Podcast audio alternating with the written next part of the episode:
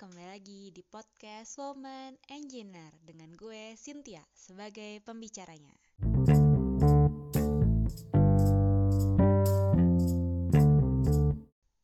Hola, makasih loh udah mau mampir lagi ke episode terbaru dari podcast Woman Engineer. Apakah kalian ke sini karena penasaran nih dengan cerita selanjutnya? Iya, seperti janji gue nih di episode 11 kemarin, sekarang di episode ini gue berjanji mau melanjutkan cerita mengenai pengalaman gue bekerja sebagai seorang field engineer cewek yang stay di lapangan dari awal pembangunan sampai akhir. Di mana semua bangunan pabrik itu udah jadi dan si pabriknya itu sendiri udah bisa berjalan atau berfungsi sesuai dengan desain engineering di proses EPC yang pertama. So, apa aja sih kerjaan gue selama di lapangan? Jadi, sebenarnya dibandingkan dengan teman-teman konstruksi lainnya, memang core tugas dari seorang field engineer adalah untuk mengawasi pekerjaan di, lap di lapangan. Dalam artian sebenarnya, jadi gue itu sebenarnya memang lebih banyak stay di kantor site. Kerjaan gue tuh cuma nunggu apakah nanti ada problem nih di lapangan yang menyebabkan harusnya ada ada perubahan desain. Perubahan desain itu sendiri bisa terjadi entah itu karena kegagalan struktur yang lagi dibangun, entah itu karena pas lagi mau pembangunan ternyata crash nih antara struktur yang baru mau dikonstruksi sama struktur lain yang udah jadi Entah itu memang ada kesalahan desain atau bahkan mungkin terjadi karena permintaan owner dan berjuta alasan lainnya. Intinya, makin banyak problem di lapangan yang berkaitan dengan perubahan desain, maka bakal makin banyak nih kerjaan gue. Itulah kenapa desain yang matang dan teliti semenjak di develop pertama kali nih di Jakarta itu menjadi sangat penting biar nggak banyak bikin perubahan gitu di lapangan di mana ya nggak cuma ngaruh ke load kerjaan buat si field engineer juga tapi juga terhadap schedule project itu tersendiri. Makin banyak perubahan desain ya bisa jadi schedule proyek itu bisa jadi makin mundur. Wah, itu tuh yang harus dihindari. Walau kadang nih ya, kadang doang nih, permintaan perubahan juga bukan atas dasar engineering yang benar-benar krusial. Bisa aja sesimpel karena emang tim konstruksinya aja yang pengen aja. Tapi ya, ya gitu, kejadian tuh ada aja lah kalau di lapangan. Nah, inilah fungsinya gue, walaupun seorang field engineer, itu tetap melakukan survei ke lapangan. Bener-bener ke lapangan loh ya, panas-panasan pakai helm proyek gitu sama sepatu safety buat ngedatengin langsung si lokasi konstruksi. Ngapain? Ya buat memvalidasi pernyataan dari si tim konstruksi kalau desainnya tuh bener-bener harus diubah. Kadang ke lapangan juga karena buat iseng aja sih ngawasin kinerja tim konstruksi. Karena kadang ada aja gitu uh, kejadiannya di mana mereka tuh sih war ngeliat gambar kerja jadi apa yang dikerjain di lapangan kadang tuh nggak sama sama gambar gambar kerja yang udah didesain nih sama tim engineering. Sesimpel karena mereka tuh nggak ngerti gambarnya. Terus males nanya ke kita. Soalnya kalau nanya mereka tuh kan harus pakai walkie-talkie gitu loh. Kadang semuanya nggak semua orang dikasih. Atau sebenarnya bisa sih solusinya ya mereka nanya langsung gitu kan ke gue di kantor site cuman karena kantor site itu sama lokasi konstruksi itu cukup jauh udah gitu panas jadi jatuhnya males aja gitu mereka jadi mau nggak mau untuk mengatasi masalah itu awal-awal nih biasanya gue harus jemput bola kadang mereka sendiri malah seneng gitu karena langsung gue datengin jadi mereka bisa langsung nanya dan langsung diskusi aja saat itu juga ketika gue lagi di lapangan. Makanya biasanya kalau gue lagi ke lapangan tuh gue nggak pernah dengan tangan kosong. Gue selalu harus bawa buku kecil dan bolpen. Ya buat bantu komunikasi pas lagi diskusi. nanti si buku itu bisa buat coret-coret cara kerja atau perbaikan desain gitu. Biar kalau kita ngobrol sama teman-teman konstruksi tuh kayak nggak ngawang-ngawang gitu tapi ada nih gambar kerjanya kira-kira kayak gini kayak gitu. Karena kan itu balik lagi tim konstruksi itu biar ngerti gitu ya harus dikasih gambar itulah kenapa gue kalau pergi ke lapangan itu pasti bawa tas kecil gitu karena HP terus udah gitu walkie talkie uh, apa namanya terus buku sama bolpen itu selalu harus gue bawa kayak gitu. Menjemput bola ini juga bisa bikin masalah lebih cepat terselesaikan nih sebelum akhirnya jadi makin membesar dan makin susah lagi untuk diperbaiki. Awal-awal gue mungkin suka kayak hmm, apa ya dipandang sebelah mata gitu kali ya. Karena gue cewek terus gue kecil mungil terus gue keliling-keliling lapangan panas-panasan tuh kayak ngapain sih gitu kan. Tapi ya gitu ntar lama-lama tuh orang-orang juga makin tahu nih karakter kerja masing-masing gitu. Dan biasanya orang-orang bakal tahu kalau gue tuh orangnya nggak suka dibantah. Kalau udah ada gambar kerja ya udah kerjain tapi gue pasti mau diajak diskusi gitu selama perubahan desain yang diminta itu memang masuk akal terus gue juga jadi tahu kalau ternyata tim konstruksi A ini, misalnya nih suatu tim A, biasanya tuh suka miss konstruksi tuh di di tahap apa. Kalau tim konstruksi B itu biasanya suka bikin masalah pas kapan. Jadi biasanya gue jadi tahu nih saat-saat yang tepat kalau gue harus ke lapangan.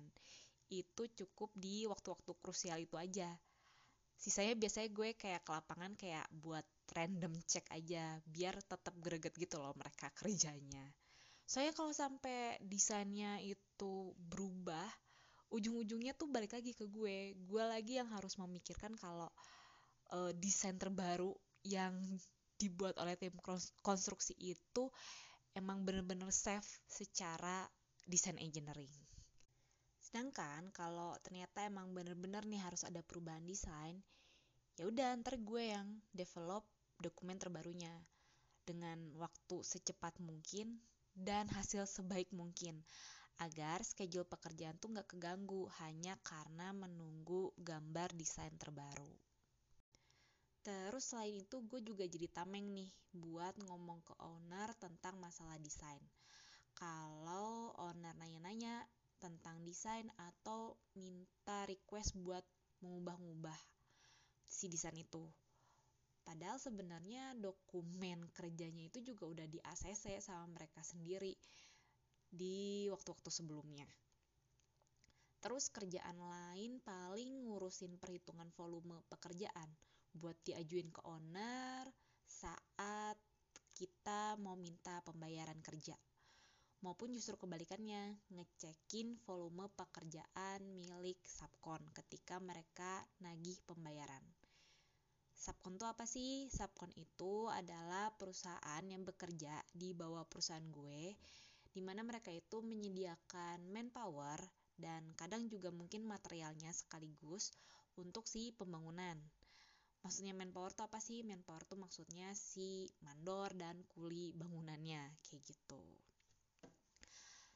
Terus kalau misalnya kalian nanya nih, jadi enak gak sih sebenarnya kerja di lapangan? Sebenarnya jawabannya enak gak enak. Ya iyalah karena dalam suatu hal itu pasti ada sisi positif dan negatif kan ya. Jadi bisa dibilang hmm, kalau gue runut enaknya kerja di saat itu udah pasti karena gajinya. Gaji di saat itu pasti lebih tinggi daripada ketika kerja di kantor pusat. Kenapa? Karena memang kerja di saat itu dinilai lebih hektik dan lebih berat sehingga apa ya berhak untuk mendapatkan gaji yang lebih tinggi. Selain itu, kalau di site, proyek itu wajib nih menyediakan fasilitas hidup buat karyawannya. Dari mes, laundry, sampai makanan tiga kali sehari selama tujuh hari dalam seminggu, itu wajib disediakan oleh proyek. Jadi bisa dibilang di site itu lebih hemat karena minim pengeluaran. bisa aja nih gue dalam satu bulan cuman ngeluarin duit maksimal 500 ribu itu pun habis karena beli pulsa sama hmm, internetan sama buat jajan keripik atau sabun di warung atau di Indomaret terdekat gitu. Bahkan si uang 500 ribunya itu juga gue dapat bukan dari gaji tapi emang murni dikasih uang jajan dari proyeknya itu tersendiri. Nikmat banget kan? So jadi kalian bisa bayangin kalau bertahun-tahun di lapangan kalian bisa nabung semua gajinya kan dan di tabungan itu udah jadi berapa sih makanya nggak aneh kalau temen-temen gue itu ada yang sampai udah beli rumah nih karena bertahun-tahun gajinya di lapangan itu nggak pernah dipakai. Selain itu, udah pasti udah pasti sih yang paling enak dari set itu dapat cuti selama tujuh hari setiap dua bulan kerja. Itu semua atas kompensasi atas kerja keras kita yang udah bagai kuda di lapangan. Bahkan si selama cuti itu kita tuh dapat uang transport buat beli tiket pesawat. Ya udah gaji kita makin utuh deh. Nah kebayangkan duit tabungannya kayak gimana? Dengan catatan kita tuh nggak hambur-hambur duit juga. Kalau misalnya duitnya dihambur-hamburin ya sama aja. Mungkin nggak ada duit di tabungan kita. Gitu kan nah terus kita lanjutin nih ke bagian yang nggak enaknya apa sih kerja di site buat gue sendiri yang pertama itu jam kerja yang lebih hektik dalam artian sebenarnya. Jadi kalau di site itu kita kerja dari hari Senin sampai hari Sabtu, dari jam 7 pagi sampai jam 6 sore minimal. Kadang ada beberapa proyek yang menyatakan harus lebih malam lagi untuk pulangnya. Kecuali untuk di hari Sabtu, bolehlah kita pulang itu jam 3 sore. Tapi kalau ada urgent konstruksi mungkin bak kamu bakal disuruh lembur nih. Jadi kebayangkan lelahnya. Makanya ada kompensasi di gaji yang lebih tinggi dan juga cuti tujuh hari. Karena kalau enggak karyawannya bisa gila lama-lama karena kecapean kerja.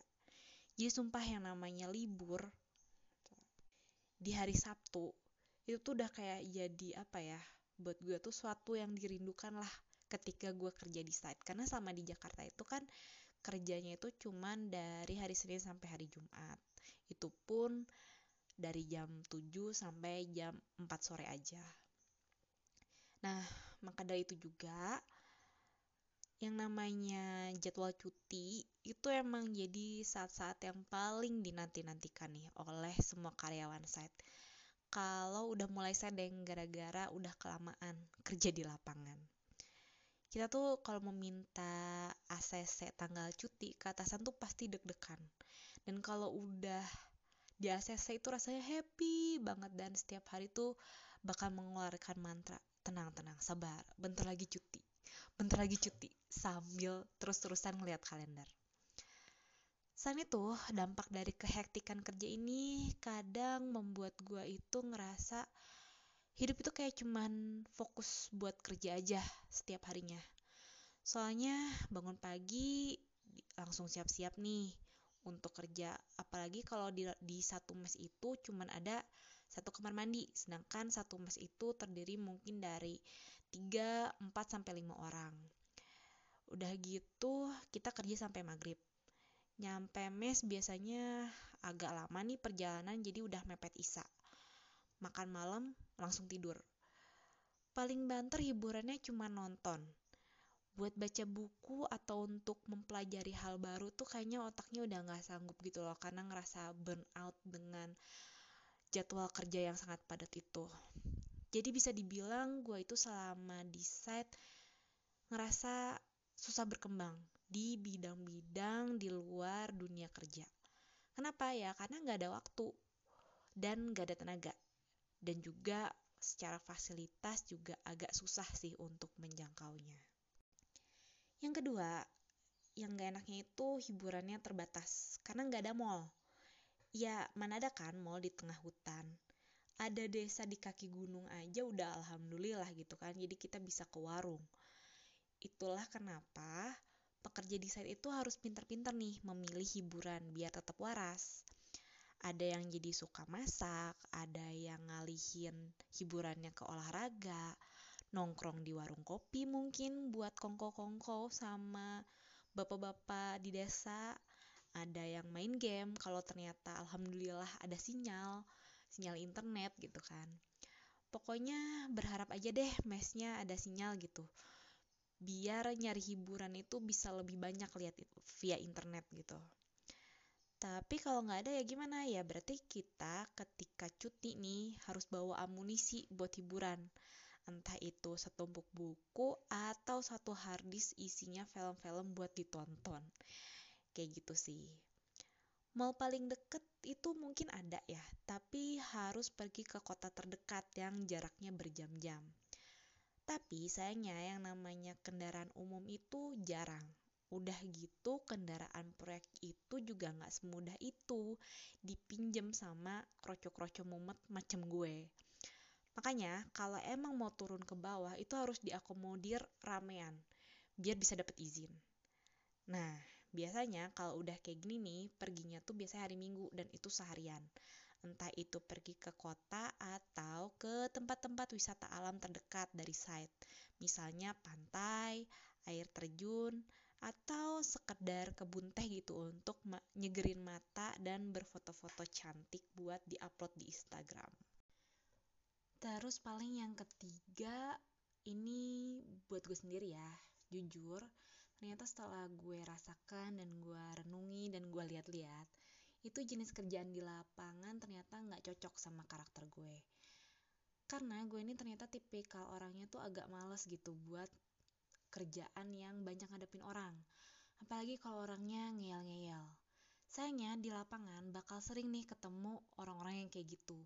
Entah itu dari kolega sendiri partner perusahaan bahkan yang paling sulit dihadapin itu owner. Padahal secara prosedur nih udah jelas hal-hal kayak gitu tuh nggak boleh nggak bisa gitu ada prosedur tertentu. Eh tapi maksa gitu kalau keinginan atau pendapat mereka tuh harus dipenuhi. Sedangkan kalau misalnya gue selalu jadi yes woman gitu ya bukan yes man karena gue cewek ya nggak cuman mereka bisa jadi seenak jidat aja tapi juga kalau nggak hati-hati malah bisa bikin potensi kerugian baik secara waktu maupun finansial bagi proyek gue Walau, walau nih ya, untuk beberapa orang kerjaan macam gitu tuh ya nggak masalah. Saya kan gak banyak mikir tuh pakai rumus-rumus dan angka yang ngejelimet. Tinggal pakai ilmu komunikasi aja gitu kan sama ilmu ngelobi kerjaannya. Jadinya ya gitu, gampang buat mereka. Tapi itu justru kebalikannya buat gue. Kalau gue sih mending disuruh ngitung-ngitung aja deh tuh pakai rumus daripada ngadepin orang yang ngeyel nggak bisa diajak diskusi secara sesuai prosedur atau pakai rumus-rumus engineering kayak gitu. Ya walaupun kalau misalnya dirunut nih ya tadi ceritanya ternyata kalian dengar itu ternyata lebih banyak hal-hal yang gak enaknya daripada yang bikin gue happy. Tapi bukan berarti jadi field engineer tuh gak ada manfaatnya loh terutama buat kalian nih para engineer muda. Karena nggak bisa dipungkirin kerja di lapangan itu membantu kita untuk mengasah ilmu desain kita. Well, kalau di lapangan kan kalian bakal banyak kerja itu gara-gara timbul masalah nih di desain kalian, di desain tim engineering lah. Nah, kalian tuh jadi bisa ngeliat nih sebenarnya misdesain itu di suatu bangunan itu terjadi gara-gara apa sih? Biar nanti kalau kalian udah balik nih ke kantor pusat dan jadi tim engineer lagi itu nggak akan kurang lagi nih pas kalian ngedesain. Karena kan kasihan nih kalau misalnya kejadian lagi berarti field engineer berikutnya nih yang bakal kelabakan gara-gara misdesain kalian. Terus kita juga nih kalau di lapangan itu bisa mempertajam skill designing kita nih dengan cara banyak-banyak ngobrol sama tim konstruksi. Kita tanya nih ke mereka, sebenarnya desain-desain seperti apa sih yang mempermudah kinerja mereka, mana yang mempersulit gitu. Masukannya apa sih buat engineer gitu, misalnya kayak gitu. Jadi nanti ke depannya ketika kita mendesain itu kita bisa memasukkan nih uh, apa namanya saran saran-saran dari tim konstruksi dalam desain kita sehingga nanti si gambar kerja yang kita hasilkan itu benar-benar bisa membantu tim konstruksi bekerja sehingga scheduling project juga bisa lebih cepat misalnya kayak gitu. Nah, kalau misalnya kalian nanya nih, jadi mending mana sih kerja di kantor pusat atau di lapangan gitu kan?